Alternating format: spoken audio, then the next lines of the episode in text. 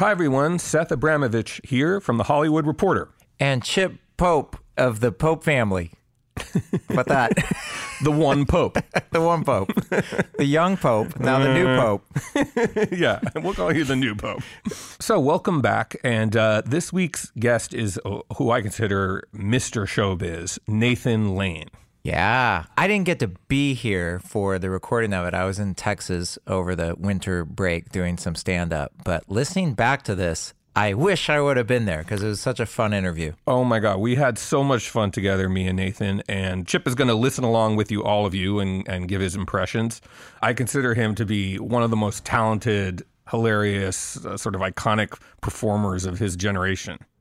Although I don't even know what his generation is. He's so timeless. I feel like he just Yes. he could have been a, a huge star in like the talking 20s. in the silent era Yeah, in the true. 20s and the 30s and the 50s he just has this timeless nature to him and it was a real treat to have him here and uh, we'll get more into it right after the theme song on It happened in Hollywood.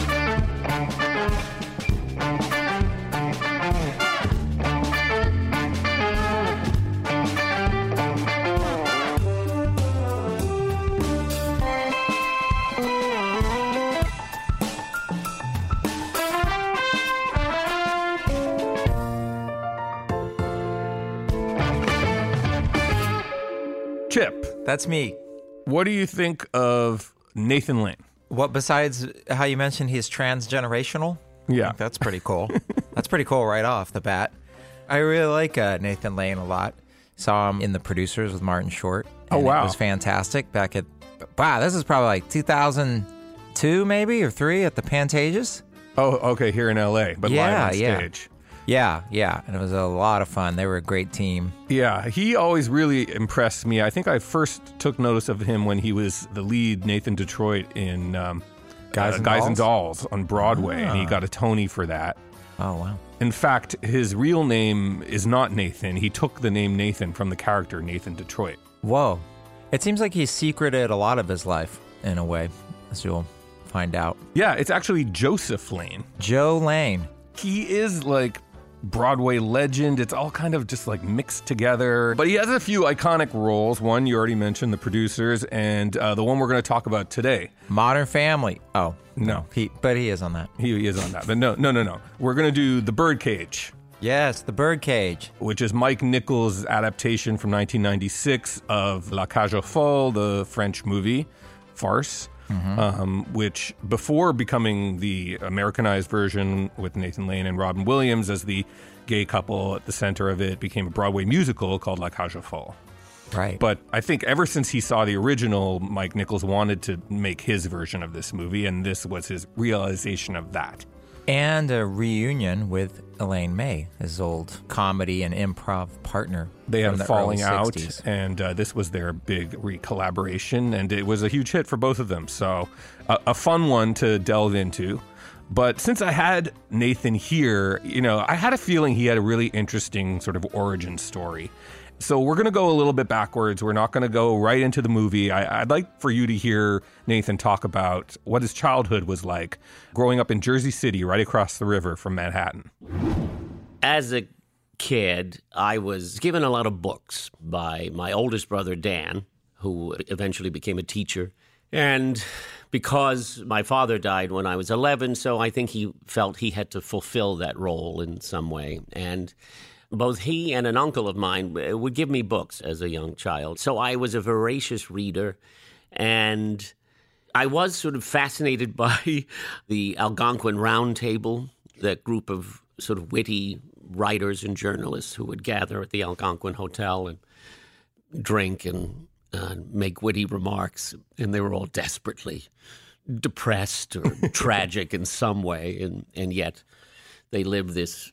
Well, at least from that perspective, a glamorous life in, in New York City. So, New York City seemed very far away and exotic to me. And reading about, uh, also reading, I it was my brother, my oldest brother Dan, who also got me interested in the theater. He took me to the theater. He actually volunteered my services as an actor uh, as a kid in a college play that his friends were putting on. So I don't quite know why he decided that I would be involved in the theater. It may have been because, in, you know, when I was around ten or eleven, my both brothers. I have a, another brother, an old, another older brother, a middle brother, Bob, and they took me out and, to throw a football around. And then after about ten minutes, I, I, I called them over and I said, "Listen, I am not a sportsman." I said, you know, ten or eleven. so perhaps he thought he thought, well, if he's not a sportsman, perhaps he he wants to go into show business. so Yes, it all seemed very glamorous, and when you, when you would you, I would watch the Tony Awards, and and uh, and that seemed uh, very very glamorous, and I was very enamored of all those actors, those you know, Robert Preston and Zero Mostel, and so I started reading plays as well. I joined a, a play of the month club, in fact, called the Fireside Theater. Uh, the first play they sent me was The Odd Couple by Neil Simon. And it was very exciting getting that. I, I remember looking at these black and white Martha Swope photographs Art Carney and Walter Matthau and and reading it and, and reading it in a geography class of you know I had this I stuck the, the play inside a book and was reading The Odd Couple and and, and you know burst out laughing and Sister Liam Neeson grabbed me and Sister Liam said what's so funny and I said you know it's uh, the, the international date line is imaginary. Um, she beat me senseless. But certainly that was an influence on me. Neil Simon, Eugene O'Neill, you know, I, I just read a lot of plays and about the history of the theater and then eventually was doing I was doing plays in school, and you know as as far as you know my home life went, it was it was difficult. I, my father was a, an alcoholic and, who drank himself to death when I was eleven, and my mother not long after he died, she was going through what was then described as manic depression, but now we would call bipolar. But it wasn't diagnosed as such for several years, and she was in and out of mental hospitals, and, and I had to grow up very fast. Mm. So I'm sure it was also an escape. You know, I was very interested in in, in, in comedy as well, and and you know, they used to show on television old old Laurel and Hardy films or Abbott and Costello. Or, Jackie Gleason and the Honeymooners. Um, you know, I was uh, I loved Gleason as a kid. And I was sort of a student of all that. I wanted to read about all, you know, the old silent comedians, and and uh, I wanted to know all about it. You I'm sure it was an escape, and comedy was certainly a, you know, it was used as a defense mechanism. I was a little, uh, a chubby little kid, and before anyone would make fun of me, I would make fun of myself, and sort of classic mm-hmm. Defense mechanisms. Did you do that, Seth? Did you make fun of yourself, or uh, what? Is, what was your defense mechanism? No, I made fun of other people. See, so did I, as a as a young, prepubescent gay child. really? And we still make fun of each other all the time on this show. We're working our Yes, we're working it out. Our stuff. But I out. mean, but it was like uh, authority figures and stuff like that. It wasn't like yeah, other, it was other kids. It was know? the teachers. That's who I used to, I think, make lives miserable. Yeah, so it's sweet when you know the ones when you hear people making fun of themselves first before somebody else can get to it. You know, you hear about that. And, uh, yeah, just to hear it from Nathan, you know, he had the classic uh, upbringing of, you know, that there was a lot of pain there, a lot of sadness, and sounds like he also didn't fit in, and um, and so he turns to comedy and drama and fantasy to sort of find some happiness there. And right. his family was Irish Catholic. Right. Chip. Even though, yeah, I, I really thought he was Jewish. Yeah. He has know, maybe because he does like Jewish. He has that sense of humor. That's the borscht very, belt yeah, uh, delivery, right? But, and um, has done so many things in Jewish parts. So I guess you know Max uh, Bialystock seems Jewish to me. Maybe it's just Mel Brooks makes everything seem Jewish. He's honorary but, Jew. Yeah. Okay, so Nathan is enamored with theater, and um, he starts getting involved in in smaller productions and theater companies, doing some stand up. He finds a partner, and they have a little like Nichols and May esque comedy routine. And one, yeah, I thought that was wild that they're like opening for Eddie Rabbitt and Air Supply. That's so crazy to think of Nathan Lane doing that. And one uh, recurring theme you'll see in his story is that a lot of the people that he aspired to or just was a huge fan of, he ended up collaborating with. So, uh, you know, he had that uh, Neil Simon play that he hid in his uh, book at Catholic school. Well, he later ended up being in that play on Broadway.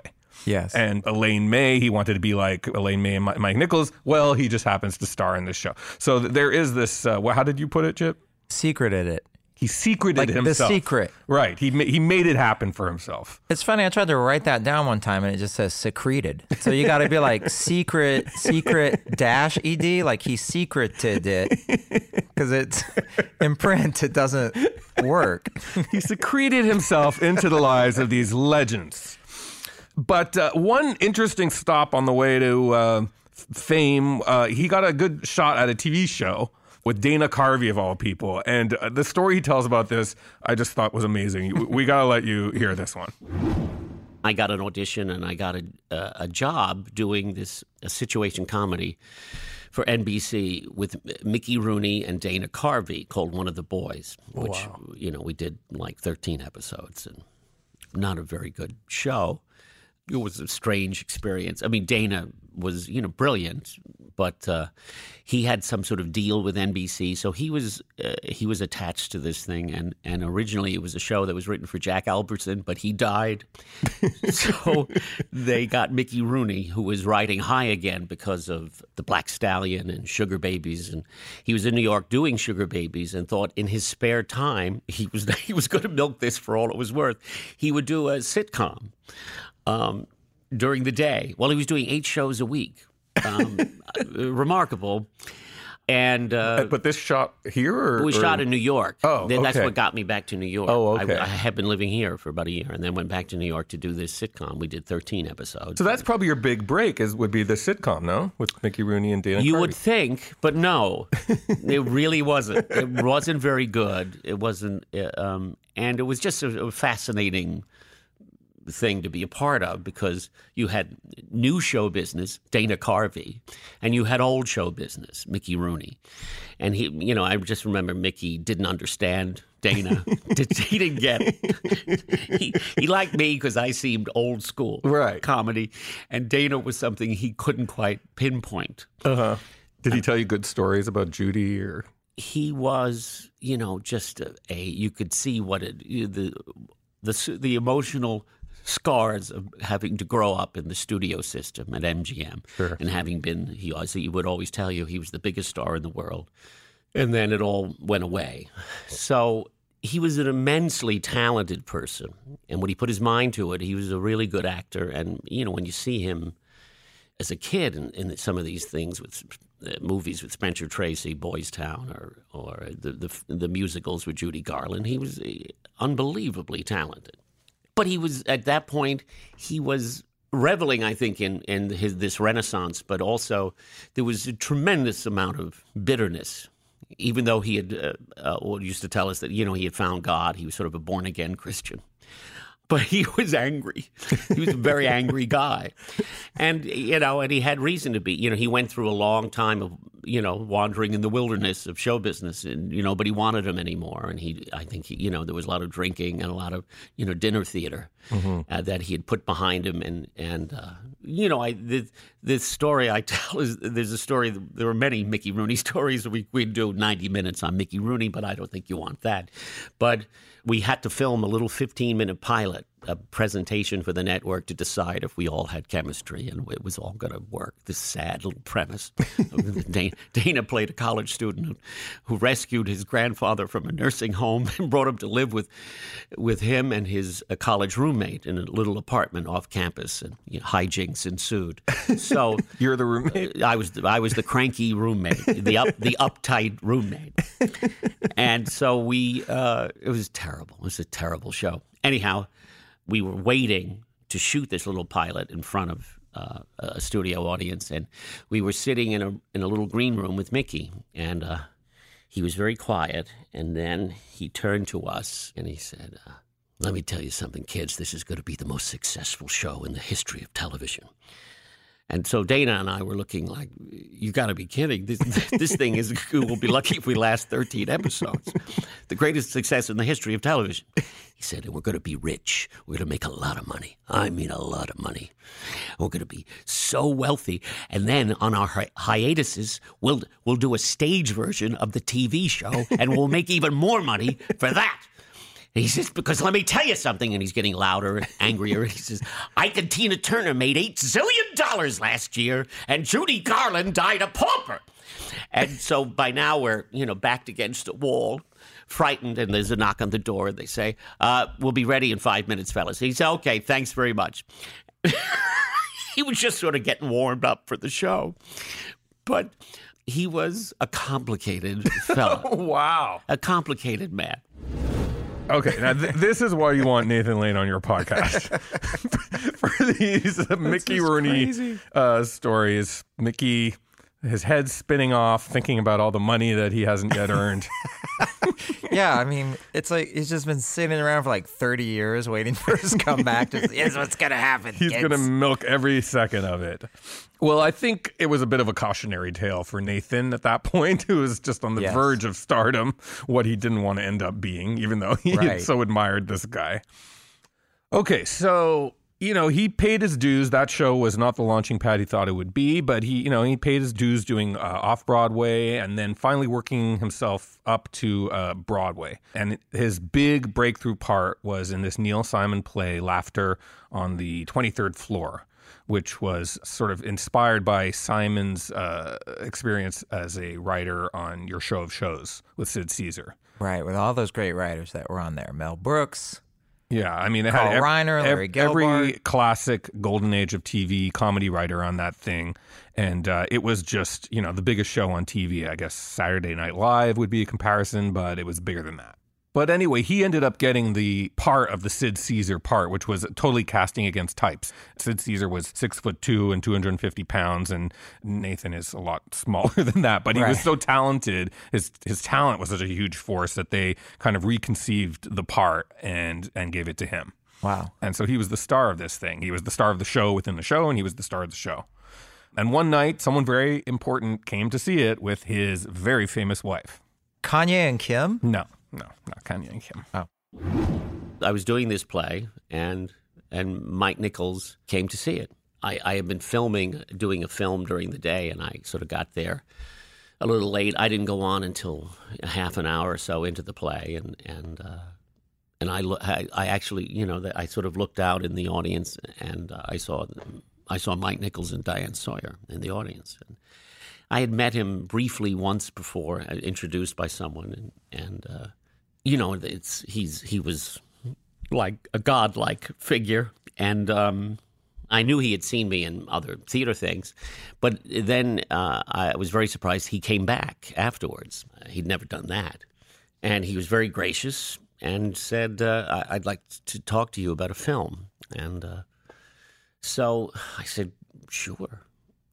and so I called him the next day, and he said.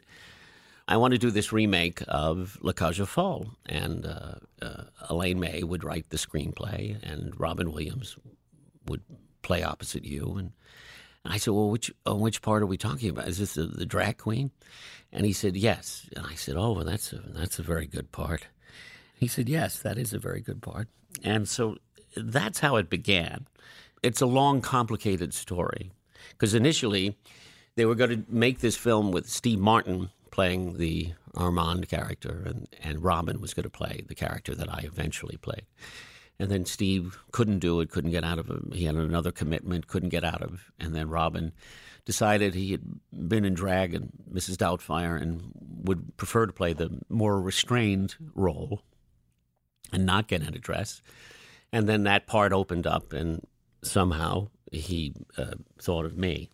But I had, you know, do you know the history of La Cage aux Folles? You know, the, the you know, it was a play. It was a play, a play that in became Paris. a French film. It was these two guys, and interestingly, a comedy team, Jean Poiret and Michel Serrault. And they were a very successful comedy team who did television. And then Jean Poiret wrote this farce, this French farce. And they did it on stage for like 1,800 performances and then made this film. And something I was reading was I, I, find this really interesting. When they made they made the film, and Poiret just wrote co-wrote the screenplay with Francis Veber, and I, I don't know the producer, and but I think it was Francis Veber who included these two rather key scenes in the movie. Because when I saw the movie in the in the late seventies in New York, it was sort of I thought it was just so subversive what they had done mm-hmm. because it was just it, it looks like a French farce, but you know the the gay people were the heroes and the straight people were the villains. And I thought this was, you know, it was just, and it was also hilarious. But they added these two scenes in it that I, I thought were crucial. Which one was the um, the scene in the I think it's at a train st- station or bus stop, and then in the in uh, the birdcage is at a bus stop, I think, where he's going to go off to the cemetery to die, and he stops him and he and follows him and uh, sits down with him and says, "You can't, I can't. I'll, I'll have to be buried there too because I don't, I can't live without you." And and then there's another scene uh, where when he comes out in a plain suit and says, "I just want to help," you know, and he tries to be, "I'll just, you know, I'll wear this dark suit," and he's wear, still wearing pink socks. Right, right. And it's the same, exact same scene in the, in the original French film. And apparently, the Michel Serrault, who was so brilliant in the original, who I stole a- anything I could from him because he had played it, you know, for years on stage and was he was slightly miffed about this had been strictly a farce and was uh, a little annoyed by having to humanize this uh, flamboyant character. Uh, and yet they're two of his greatest scenes, and and it and it also just adds so much. Indeed, and watching the Birdcage, I hadn't seen the Birdcage in probably like twenty years. That's the thing about those scenes that do make the film a little deeper because I, I, recently rewatched the film and that scene It's at a bus stop. I was wondering, boy, I bet this is like right halfway into the movie, and sure enough, it is. You know, time wise, it's like sixty minutes into a two-hour movie. It's the classic midpoint of a movie. The tone of it is a little bit different than everything else, and it really deepens the movie. But it illustrates what Mike Nichols was so great about, and Elaine May in comedies that they do. They would play it for laughs, but it would always be grounded in a in a real reality. So it never got too out of control to where it seemed unbelievable. You know, they just have a good um, sense of walking that line between the farce and keeping it real that you still believe in the characters. Yeah, and you know, to his credit, he left both those scenes in pretty much exactly as they were in the original film because he knew how how well they work. Yeah you do get very invested in their very real relationship, and that's what makes the movie work. Just moving along, so he gets offered the part, but he had committed to be in another big Broadway production of uh, A Funny Thing Happened on the Way to the Forum, uh, which was to be produced by Scott Rudin, who's produced many films and Broadway shows. And um, he thought he couldn't get out of it, so he turned the part down. Wow. But Mike Nichols was determined to have him, and he finally just said, Mike, why don't you go talk to Scott Rudin? You're kind of a big deal, and I'm not quite a big deal yet. And he did, and they agreed to do the show a, a year later, which helped the show. It did really well on Broadway because at that point he was now a movie star because of the Birdcage. Wow! So all's well that ends well. But he did have hesitations because this was a very openly gay, unapologetic drag queen part. And Nathan uh, was out, I think from the age of 21, he was out to his family, but as a professional actor, he wasn't. And the idea of now being a, a movie star, internationally recognized movie star who's out, you know, made him a little jittery. You know, I had been in movies, but I uh, only in small supporting roles or so yeah, I mean, I did think, oh well, I'm going to be in a dress, but it's it's such a great part, and you're working with, you know, legendary, you know, Nichols and May to me were, you know, I, they just as a team that was one thing. So the notion of them having this reunion, you know, she had helped him out. Uh, they had been estranged for a long time, and mm-hmm. then she had helped him out on a this movie Wolf, which wasn't going so well. It was an unhappy experience, and so they kind of really totally reunited on this. They had always wanted to do this. They loved the plot, one of the great comedy plots of all time. And so, and I think Mike, frankly, just he wanted a big, fat commercial hit. And he had, at one point, you know, there was the, the, the musical, the Jerry Herman musical had been very successful. And because and at one point he tried to do there was a version of of La Cage aux Folles that they were going to do that Mike was going to direct, which was was a totally different. I think it was I'm, I want to say it was Maury Yeston wrote a score. It was set in New Orleans and it was called The Queen of Basin Street, and Okay. and then that didn't work out. And then Jerry Herman did it, and it was a huge success. So this had always sort of been on his radar, and uh, so to work with them, you know, Elaine May is just one of the most extraordinary talents ever, and and and and Robin, who was, you know, so incredibly generous and and such one of the sweetest and most sensitive souls, and just a a perfect collaborator and and partner. And uh, I was I'm very very lucky to have had that, and everybody. It was when you know Mike always used to say, um, Nathan, I only want nice people on this movie. I would say, okay, that seems like a good idea. I nice people are nice people are good. That's helpful. Okay, so I guess not everyone knows what Nichols and May is. So for our uh, uninitiated, uh, Chip, our resident um, comedy librarian, Wow. um, can you can you Put give a quick rundown on um, Nichols and May? Pretty much. Now, Nichols and May in the early 60s were the toast of Broadway. They did improvisations, which was new and interesting, exciting, you know, the Chicago Chicago idea. And they would turn these improvisations into stage shows. So they would come up with the sketches a lot of times in improvisation and then turn them into full on two person sketches. And so they did a lot of these sketches on TV shows, on like Jack Paar show and stuff like that, where they would just go and do like a seven minute sketch. And it was that kind of humor. It was very re- revolutionary at the time because it was character based, it was not as broad Yeah, very as dry. TV comedy had been. So it was more in that kind of like Bob Newhart, Yeah. kind of cerebral, low key. Yeah, But there was some still very amazing, funny. very subtle humor happening in the early '60s. Mike Nichols and Elaine May. Good afternoon. Good afternoon. Welcome to Lawn Dust. Can I help you? Yes, I read your ad. I'm interested in the $65 funeral. Was that for yourself? No. For another? Uh, may I ask, where did you catch that ad? TV Guide. And then they had a falling out. I'm not sure if he went off to direct movies after the falling out. It- That's got to be that way, right? Well, Nathan knows about the falling out, so we'll, we'll let him tell a little bit more about that. But uh, first, he's going to talk about his first time meeting Elaine May, who was just this giant, towering figure in his life until that moment. And this is their meeting. I was holding this screenplay in my hands because I read it and thought it was great, and she's and she just looked at me with sort of mock exasperation and said, "I did the best I could." I, said- I said, "Well, you, I think you did better than that.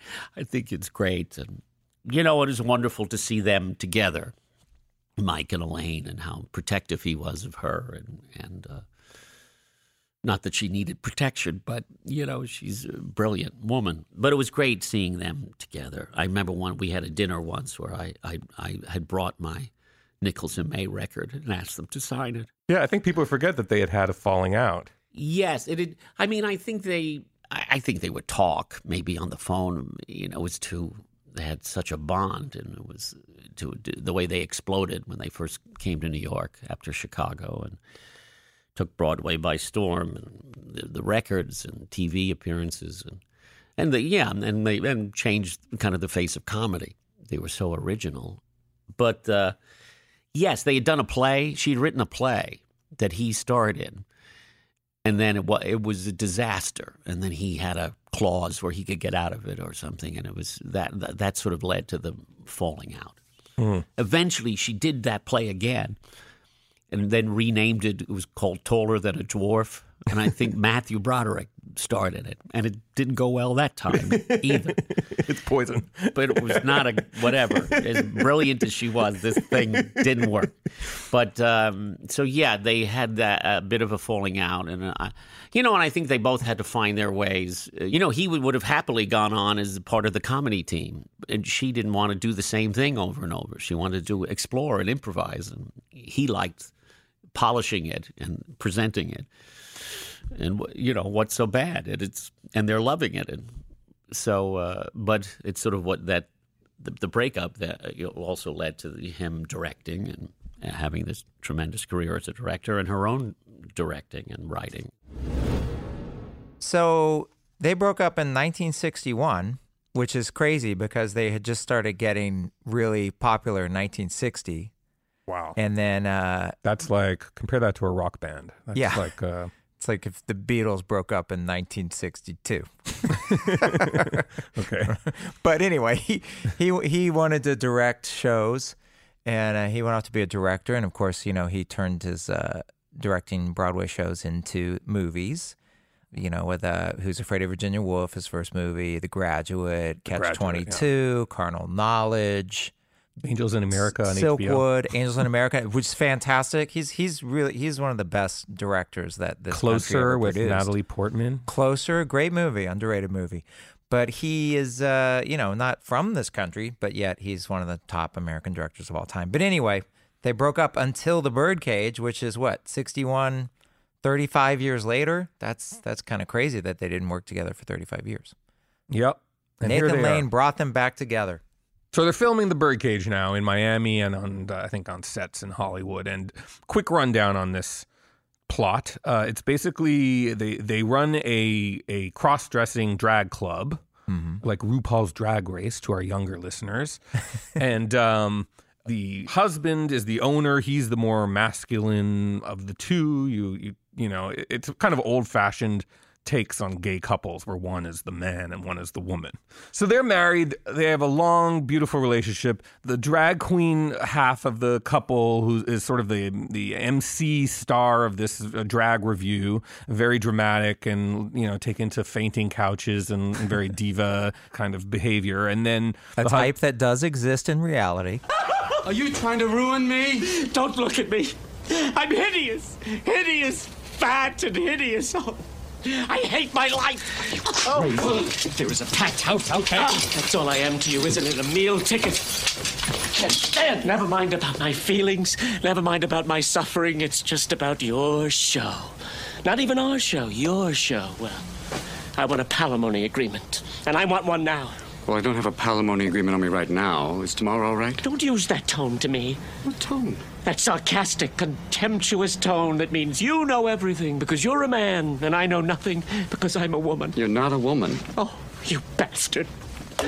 the husband is you know trying to keep everything going at the club and they're very popular and they have a beautiful life and they have a son the the Robin Williams character. the Robin Williams character has a son from a previous little affair with uh, uh, Christine Baranski's Christine. Baranski, who's like I don't remember a, their names either. a very a maternal uh, person who happened to give birth to this uh, son. The son reappears. He has a fiance, and he's asking the parents. The fiance's parents are very conservative. He's asking, "Can we tone it down? Maybe even pretend like uh, you're straight." Yes. and it leads to this uh, big comedy of manners, uh, farcical uh, dinner scene where the drag queen character comes out in drag, and they think it's a woman, and and uh, hijinks and hilarity ensues. Armand is much more sophisticated than I am, but then he comes from such good stock. Oh, Just like these two adorable youngsters. Don't you agree? Where's the bathroom? I'll show you. Oh no, that's okay. That's okay. I, I'd, I'd like Mother Coleman to show me. Oh, my dear One child. darling. oh, One kiss. oh, Armand, I'm only going to the bathroom. We'll all go. Oh, well, I think you're all crazy. My man. Isn't this wonderful? Oh. All of us together, all of us. We're all going This is so moving. I think I'm going to cry. But as we mentioned before, the real heart of the movie is the relationship of these these two guys who really love each other. And when it came out in the 70s in the French version, and even in the 90s in this version, uh, there was something kind of quietly radical about seeing two men love each other on screen. Yes. Now, if you've been listening this season, you know we did the Making Love episode with Harry Hamlin, and the world was not ready for a gay, uh, serious drama dealing with, you know, not poking fun and laughing at the idea of gay. But um, Birdcage was a farce, and so it did kind of play well in the Midwest. People were, it was very easy for them to laugh at these ridiculous characters and their dresses and their fainting fits and all that. It, it kind of fit, you know, what people thought of as gay stereotypes. And um, that, you know, rubs some gay people the wrong way. But one interesting case study is actually uh, one of the characters in it who was played by Hank Azaria. Why don't we first let Nathan explain a little bit about how Hank got cast in the part of the houseboy in this movie? Hank Azaria, you know, the initially it was uh, based on the original play and film. It was supposed to be uh, an African American in in the as the maid. And then suddenly, when they had the read through, everyone got a, little uncomfortable with that. Even though it was, you know, he was just this big screaming queen and he, it was supposed to be funny. There was something about it that made people uncomfortable. And Hank was doing, you know, like a number of different roles. Uh, uh, Mike was a fan of his from, he had done the uh, Robert Redford film. About a quiz show, and he loved him in that. And so he had him read several different parts, and one of them was the stage manager at the nightclub. And for that, he, you know, because he's so brilliant at dialects and voices, and he talked in that accent, with, mm-hmm. with that what became known as the, the Guatemalan accent, and everything he said was funny. So they said, "I don't think this is working." So well, but the notion of we're in we're in uh, South Beach, and uh, they have this Guatemalan servant, maid, whatever you want to call him. So that's how he wound up playing Agador Spartacus. Um, Agador Spartacus. Um, anyway, and he was so, yes, Hank was just brilliant. Everything, every single thing he said to me was hilarious, hilariously funny. He also got himself all buffed up.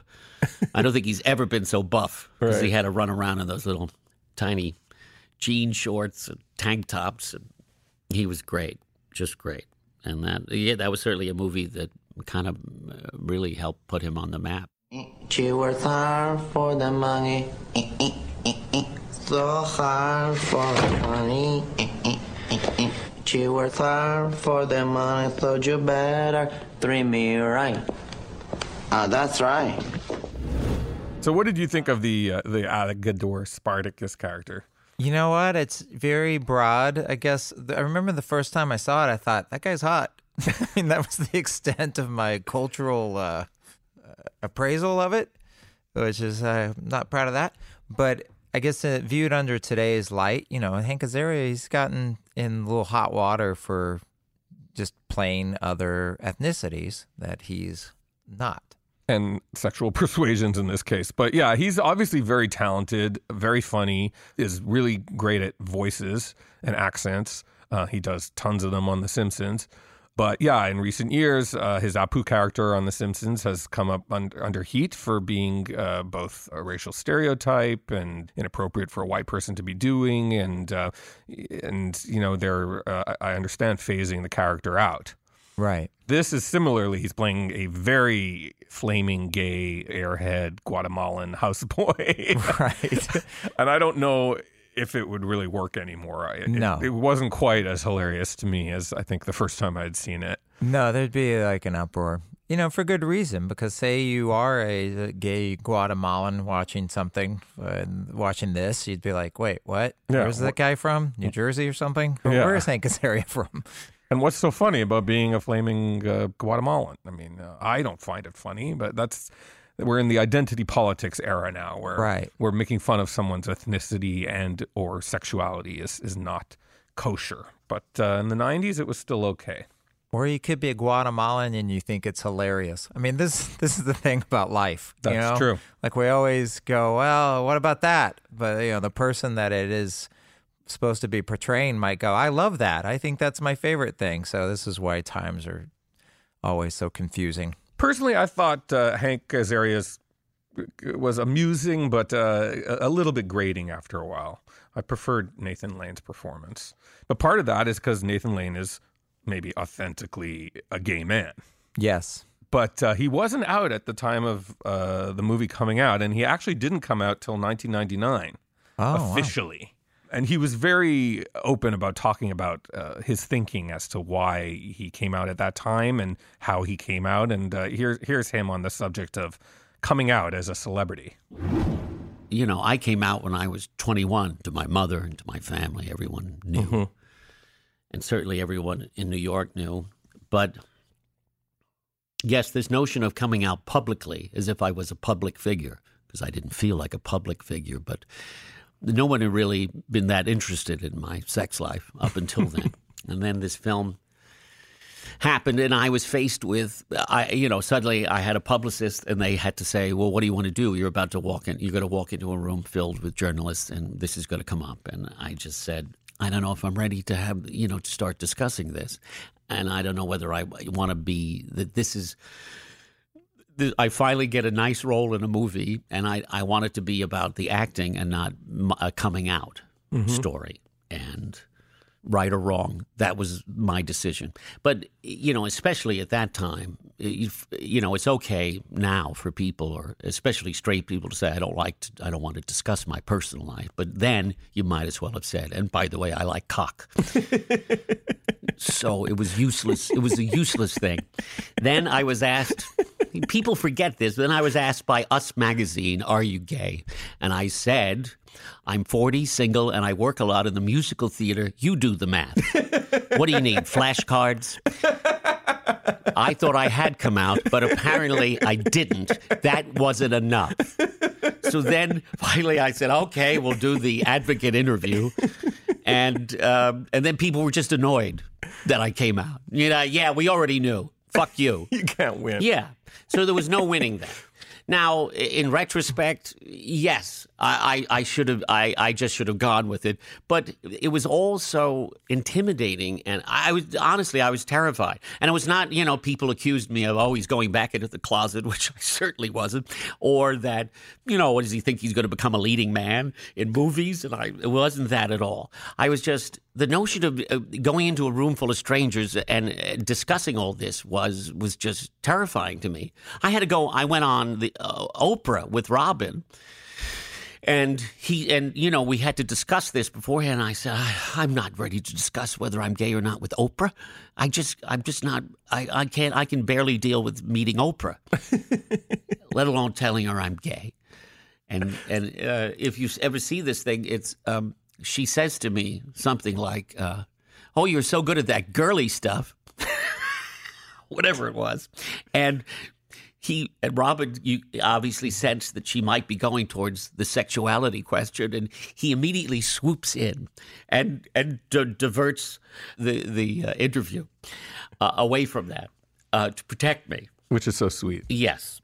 But was it like when you realized that you had the role, were you uh, looking forward to the trip every day?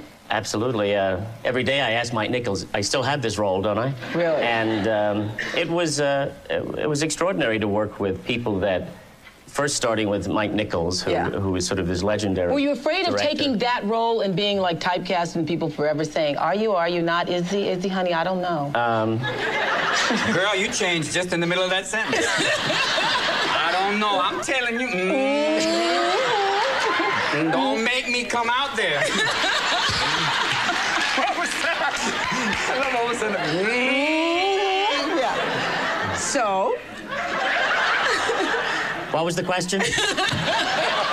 All right. Quite honestly, I wasn't ready for. I wasn't ready for any of it. And and uh, you know, it's funny. There's a there's a um, the only sort of uncomfortable moment in the making of it was the use of the word fag in the movie, and and it was sort of a.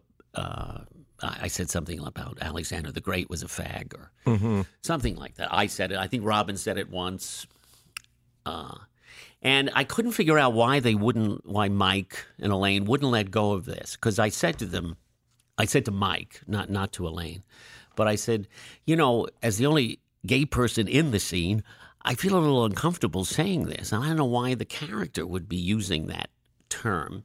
And I don't know whether it was because it was from the original play or screenplay, or whether it was they grew, came up in a generation where fag was a, a viable punchline. uh, I don't know, but as I as I said, I, I, felt lucky just to be invited to the party, so it was very hard for me to to question him mm-hmm. at all. And this was a very sensitive thing. And he said we tried many different versions of the line, and then and then he's and then he did the classic. He just said, "Just do one for me," uh, in the original line. And of course, that's what, what he used. And I was naive. I was just like, "It's Mike Nichols. What am I? You know, I'm just lucky to be here." And then, and then of course, then when it, if it's shown on television, they have to bleep it now. Right. And then the movie had come out, and. Um, I was sitting in a cab in traffic in Manhattan, and there's a guy in a truck. And I was just starting uh, next to me, and I was just starting to deal with. Oh, I seem people are recognizing me. I'm, you know, this has not happened before. You know, occasionally, you know, people recognize you from the theater in in New York. Uh, that had happened, but the fame thing was beginning to happen. And there was a man in a truck, and he looked at me and he smiled and he started pointing at me and he started to scream, Hey, faggot he just kept saying faggot like several times. And I was like humiliated. And I thought, uh, I wish, I wish Mike was here for this.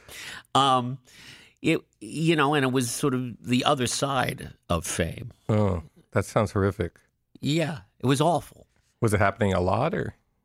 No, uh, that. Uh, but I'll always remember that after mm-hmm. the. This is after the. You know, the movie has come out and it's successful, and and this guy, and you with you thought he was smiling and was just going to wave or say something nice, and he's he kept saying faggot. Hey, faggot.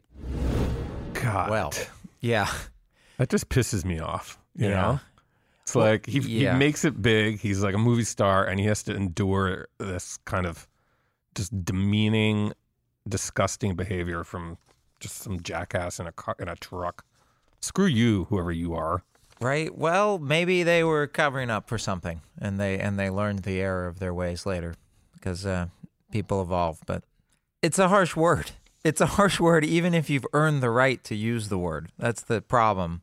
Yeah, and it's with, interesting with that he, word. he was the only one uh, objecting to using it in, in the script. And it, it's funny, I pulled up the Hollywood Reporter review of the Birdcage, and the word makes an appearance there.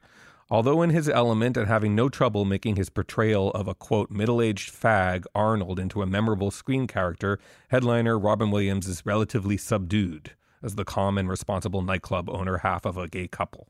So mm.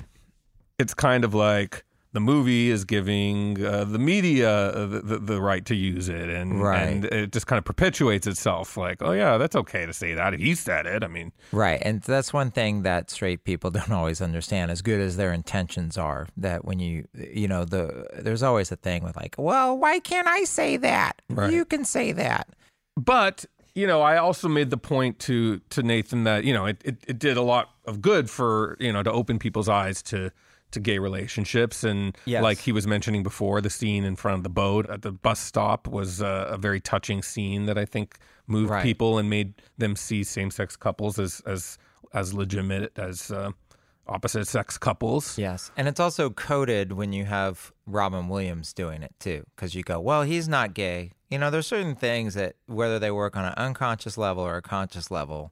But as the that review actually does point out this is a good segue. Uh, Robin Williams did play against type in this movie, and he played the uh, more sedate straight man mm-hmm. to Nathan's, you know, over the top screaming drag queen, right? Which was a, a change of pace for him because you knew what was inside that he was not letting out, right?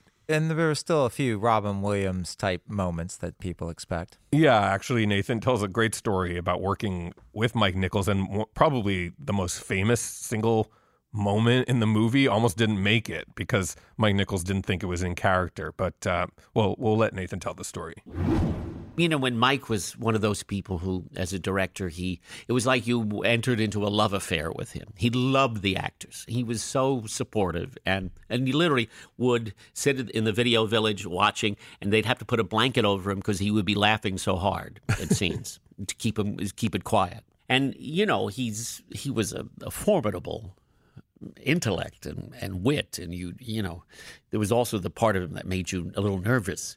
This was when we did the scene uh, where I'm singing the song, we're rehearsing uh, the song that Robin has written written that uh, actually Steve Sondheim wrote, um, and I'm singing to this sort of beautiful guy, one of the dancers, and and he's chewing gum, and I'm upset by it, and so we were supposed to do this in a full. There was going to be a set, and I was going to be in a full drag, some interesting costume by Ann Roth. And and that very morning, Mike suddenly said, "This is all wrong," and he threw it all out.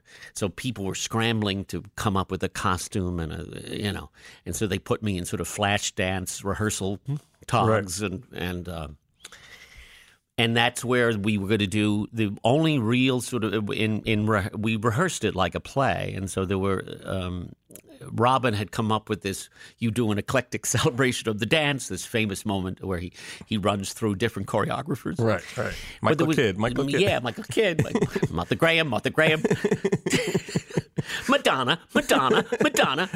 But there was no ending to it. Mm-hmm. It he just had this list of choreographers, and then he was just going to walk away from it. And then that morning, Mike said he was whatever mood this was, which made him throw everything out and start from scratch. Maybe it was his improv background; he needed to do that.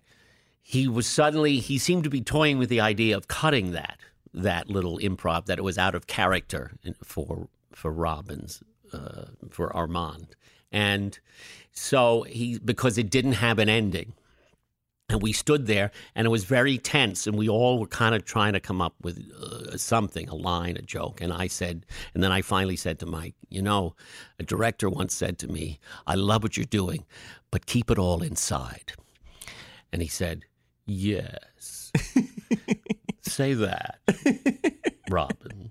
So, Robin, so, so that's how we. So he ends it with, "Yeah, but you keep it all inside." So you save that bit, which is an iconic bit. That's amazing. Was it hard for Robin to not do his his you know crazy improv? We had we had a dinner after it was all over, and he said it was very hard for him to watch me carry on in that way, and and uh, you know to have to be the more restrained character. But it, I thought it brought out uh, wonderful things in him as an actor, and he was very moving and very, you know. And he's, you know, he's always he's he was incredible. What about me? What do I do? Do I just stand here like an object? No.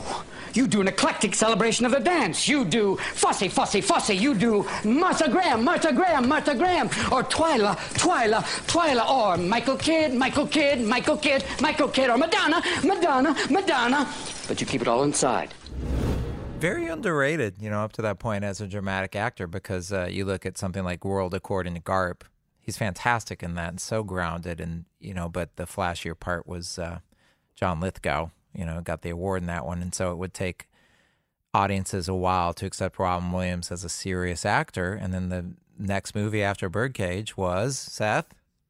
Um, Good Will Hunting. Yes. Oh wow. Which he uh, won an Academy Award for. So But he had done Good Morning Vietnam, which was kind of dramatic. That's true. Definitely, like the last part of Good Morning Vietnam is very um, dramatic. He always, you know, walked that line where he could be just absolutely ridiculous and hysterical, but also just make you cry at the drop of a hat. Oh, we miss you, Robin. You know, Nathan obviously had a very close relationship with him working on this film, and that, feels very warmly towards him. And um, he talked about their relationship after the film, and also what he didn't realize was going to be their last time ever seeing each other was shortly before Robin's death on um, on a lot while they were both filming their respective TV shows. So here's Nathan talking about Robin Williams. Did you stay in touch with Robin after the, the film? Yes, a little bit. Um, yeah. Yes, we would, I mean, talk from time to time. And he was, yeah, he was always lovely. And yeah, I mean, I can't say that we became close friends. I mean, he was, it was certainly uh, uh, a lovely working relationship. And, and he couldn't have been kinder to me.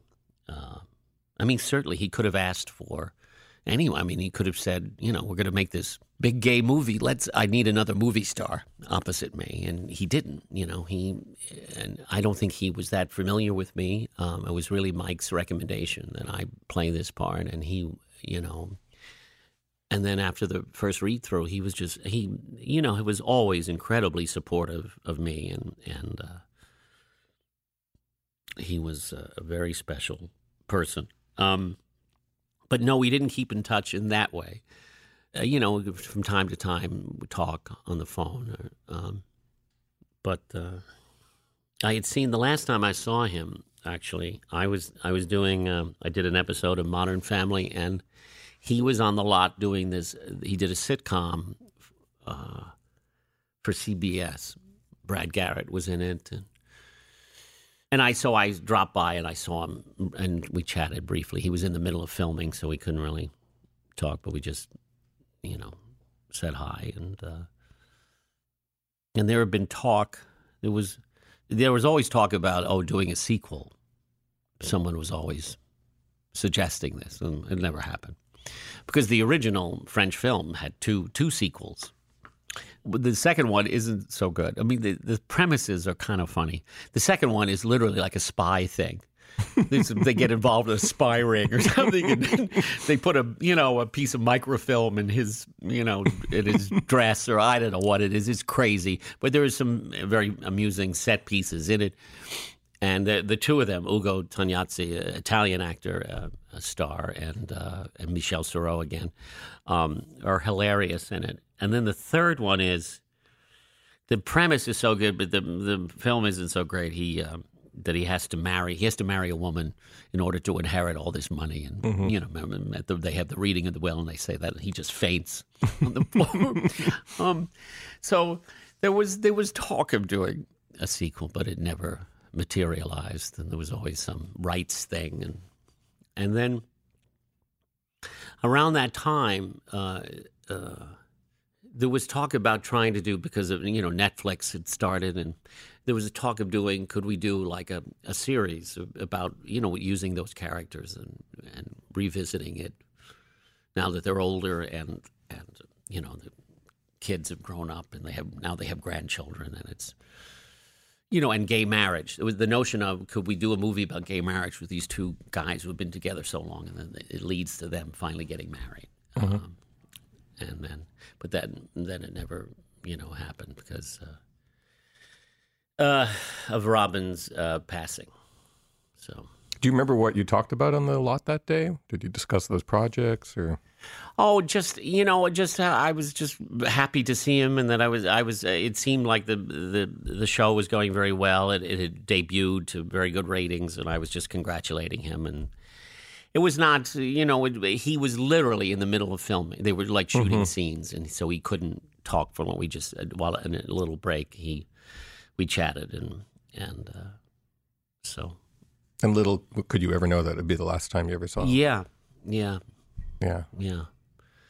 Well, and just the whole, you know, this this uh, what the, what he was going through, this Lewy body dementia, and and uh, you know, and I think um, Bobcat Goldthwait, who is his best friend, and has talked about it. What he, you know, people I don't think realized that he was going through this. He had sort of Parkinson's like symptoms, and but uh, that his brain was sort of disintegrating, and it was he was uh, you know going through all this and knowing where it was headed, and um, you know you just hate thinking about that. I mean, it's hard to even talk about him in the, in the past tense. You know, he was Mhm. someone who was so alive and you know brilliant. I mean, with this extraordinary mind and and his incredible his soul is just is, such a sensitive and almost too sensitive for this world. You know i, I can remember and I, I can remember when we there was a, a number that we filmed for the birdcage uh, another sondheim song. I sang a song called can that boy foxtrot? And uh, the day I filmed it, we did the whole thing for and with an audience, and and uh, he had the day off, and but he came in that day, because he said he wanted to be there for me, um, for, for moral support, and he, so he you know was backstage, you know, listening, and he would be very encouraging, and he you know uh, he was um, a great great human being, and a, you know one of the greatest talents who ever lived. Sad.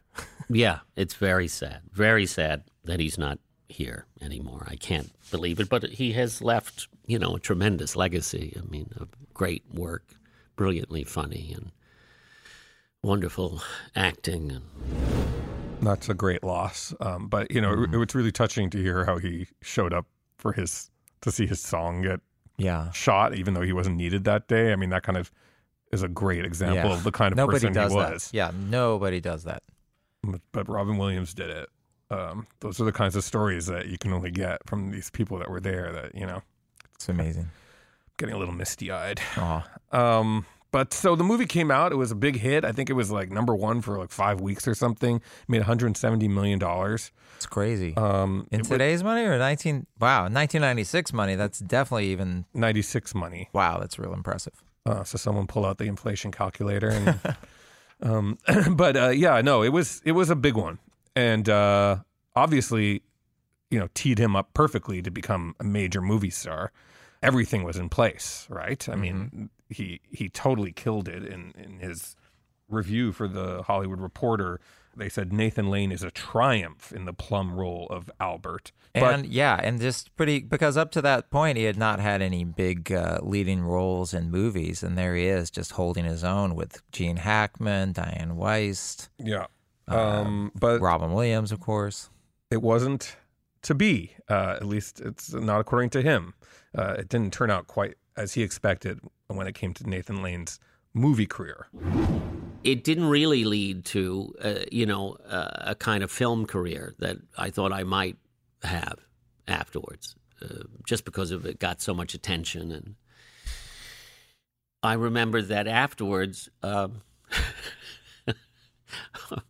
um, I mean, look, I've had a great career, and, and it's still going very well. But it was there was a notion of oh well perhaps this will lead to more film stuff and and I you know I did films but it it never it didn't really take off in that way. Um, Do you think that was homophobia? uh, I'm sure a little bit. I'm sure it was a little bit of that. I was asked the the two. I was I was offered the two films after the Birdcage, and because everyone sort of assumed that oh you must be getting tons of offers. You're just sitting at home on a on a chaise, going through scripts, eating bonbons, and so no, I got two offers. One was a film called Mouse Hunt, which I eventually made. Gore Verbinski. Gore Verbinski's first film with um, the wonderful Lee Evans and Chris Walken. Which is a great film. It's fun. It's a fun little. It's a cult children's movie. Bizarre. He he made like a Coen Brothers Right. movie for children, and um, uh, I was offered Mr. Magoo. Okay. And so I was supposed to meet with this director, and they said, um, and I said, well, what are they gonna? Would I be, you know, would you shave my head, and would I, I be squinting? And he's a little old man, you know. It's all all I remember is the the the, the cartoon character, you know, Jim Backus. By George, you know that bumping into things Thinking he, things are other because things. he was so. That's right, nearsighted. Oh, Ouch. Yeah, oh, terrible. Ah. I would have loved to have all seen of that. And I said, so it, it's that? That's what you would have me do? You'd be putting like a lot of prosthetics and me bumping into furniture. and they kept saying, no, no, no, no, no. And uh, no, no, he's not nearsighted. It's just, it's a whole new Mr. Magoo. And I said, that's all Mr. Magoo is. He's an old man who's bald and nearsighted, and he talks like this, like Jim Backus. And and so I said, that doesn't make any sense to me at all. There's no character if you take all of that away. then what is he? Then he's just called Mr. Magoo. But it's what that doesn't make any sense. But they offered me. There was a ton of money. It was the most money uh, I'd ever been offered to make a movie. So there was a, you know, there was a part of me that was like, well, maybe I could make this work. For that amount of money, I could make it work. Um, Magoo has Mag- 2020 vision. Anyway, but he has 20/20 vision and hair. Uh, oh God. Uh, anyway, uh, so I opted to do the only other the, the only other option was Mouse Hunt, and because he seemed like a, a really interesting guy, Gore Verbinski, very Sure. smart and um, talented, and you know, but his only at that point there's only. Um, his big claim to fame was he, he directed the Budweiser frogs commercials, so I didn't know what it would be, and Right. you know, and when they explained it to me, you know, it's it's two guys, you know, in a house trying to kill a mouse for two hours. And I was like, really? These are the choices. Mr. Magoo, who's not really Mr. Magoo, who can really see, and and two guys chasing a Tom and Jerry cartoon. Uh, I don't know. But um, yeah, but I did it. I did Mouse Hunt. And then, you know, I was with a, uh, I was with a, an agent at the time who, um, and I went and I said to him, uh, he's now deceased. I said, um, you know, not much has happened after the, you know, the birdcage was, I thought, maybe going to lead to stuff. And he said to me, um, maybe if you weren't so open about your sexuality. And, uh, um, and I said, "Really?" And you know, he was gay. He was an old, much an older gay man. Was he your agent or an agent? He was my my my agent. Yeah, and uh, his name was Jeff Hunter. He was, you know, he was this uh, shaved head, mustache, old queen, and he said, "Well, maybe if you weren't so open about your sexuality, you might have gotten more offers." I was like, "Well, gee, thanks a lot," and I left. I went to CAA. That was a mistake. where fun goes to die. Um, so, um, anyway, that's what happened after the birdcage. Uh, okay. I needed that laugh after the Robin Williams thing. Yeah. And he delivered. Oh my God. He is So funny. great. CAA, where fun, goes, to, die. Nathan Lane. Oh my god. Um, but yeah, it's still like a lot of pain under there. Like his trusted agent, who's supposed to like guide his career and be his and right hand man, and also is gay. You were too open. You know he didn't want to come out. They forced him out. Oprah forced him out. Maybe if you weren't so open about your sexuality. That's the problem, Nathan. Okay. Gotta go to Palm Springs. Toodles. Have fun with Manicure that. time.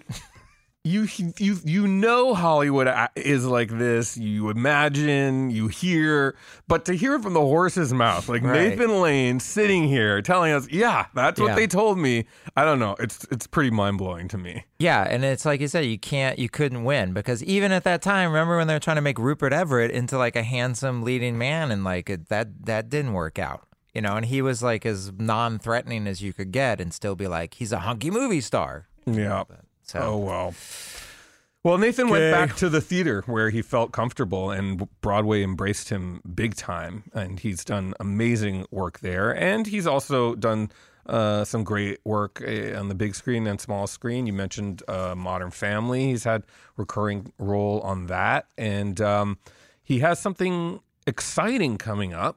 Oh yeah, he gave you a pretty Well- juicy bit, right? Well, two things. Well, the reason he was even available to do this podcast is he's been in LA shooting a new show, which I am so excited about. Uh-huh. Legitimately, it's um, it's the uh, Penny Dreadful. Uh, if you remember Uh-huh. the Showtime show that was sort of mixed together all the Victorian monsters. Right, Well, they're right. going in a super different direction with a spin off series. Let him talk about it. It, it really sounds right up my alley. This is set in L.A. in 1938, and it's um, and loosely based on some real historical things that were going on. The, the Nazi infiltration of Mhm. Los Angeles at the time, which my character is investigating, as well as there's a, a central sort of murder that has to be solved. Um, but uh, there's a young, a wonderful young actor named Daniel Zovatto who I'm, I'm partners with on the LAPD. I, I partner with him. He's the first um, uh, Latino detective on the LAPD, and no one will partner with him, and I do. And uh, and so there's it's a lot about his family, and and there are many different worlds going on in the in the show. And you know, it's about the persecution of the Latino community, and and um, there are many parallels to what things that are going on right now.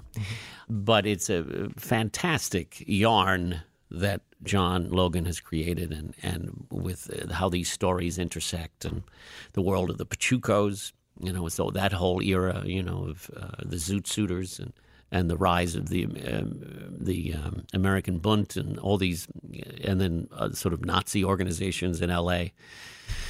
Uh, This is all stuff that's catnip for me. I love all this LA history and as well as and- this sort of Chinatown noir um, murder mystery in the center of it that we're trying to solve. This very wealthy family has been murdered and left in the LA River in this kind of ritualistic murder. They're covered with the uh, the paint of the, the you know Santa Muerte, the you know the Mm. um, uh, uh, it's it's a sort of gruesome murder and and uh, so they're trying to solve that as well and it all leads to many many different things.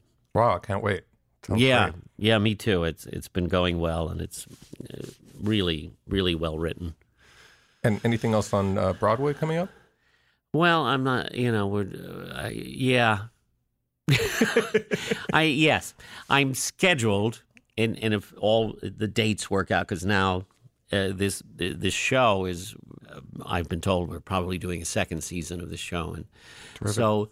Um, but in the spring of, of 2021, I'm supposed to be doing Death of a Salesman on Broadway with uh, Laurie Metcalf and uh, Joe Mantello is going to direct. Whoa! and, Has uh, that been announced? Scott Rudin is uh, producing. No, it has not been announced, Oh my God! but it's been in the works for a very long time. And You heard it here first. so, uh, um, so I yeah, something we've been working on for a long time. Oh my God, that's like Lear and Willy Loman. There's a few parts every actor wants to play. Yeah, yeah. No, it's it's certainly one of the greats of the 20th century, and uh, yeah, I, I really look forward to that. Oh my God, I'm gonna have to see that. You heard it here first. Spring 2021. On Broadway. Nathan Lane playing Willy Loman, Death of a Salesman. And before that, he's going to be in Showtime's Penny Dreadful City of Angels. So definitely check that out. Nathan, thank you. You you are one of my heroes. So just to spend this time with you was a really a very important and exciting moment in my life. And you were awesome. And I'm sorry that guy in the truck was screaming uh, epithets at you. You don't Right. deserve that. You deserve every accolade. Yeah. All right. Well, another amazing episode in season two. Yes, great job, Seth. Ah, well, my pleasure.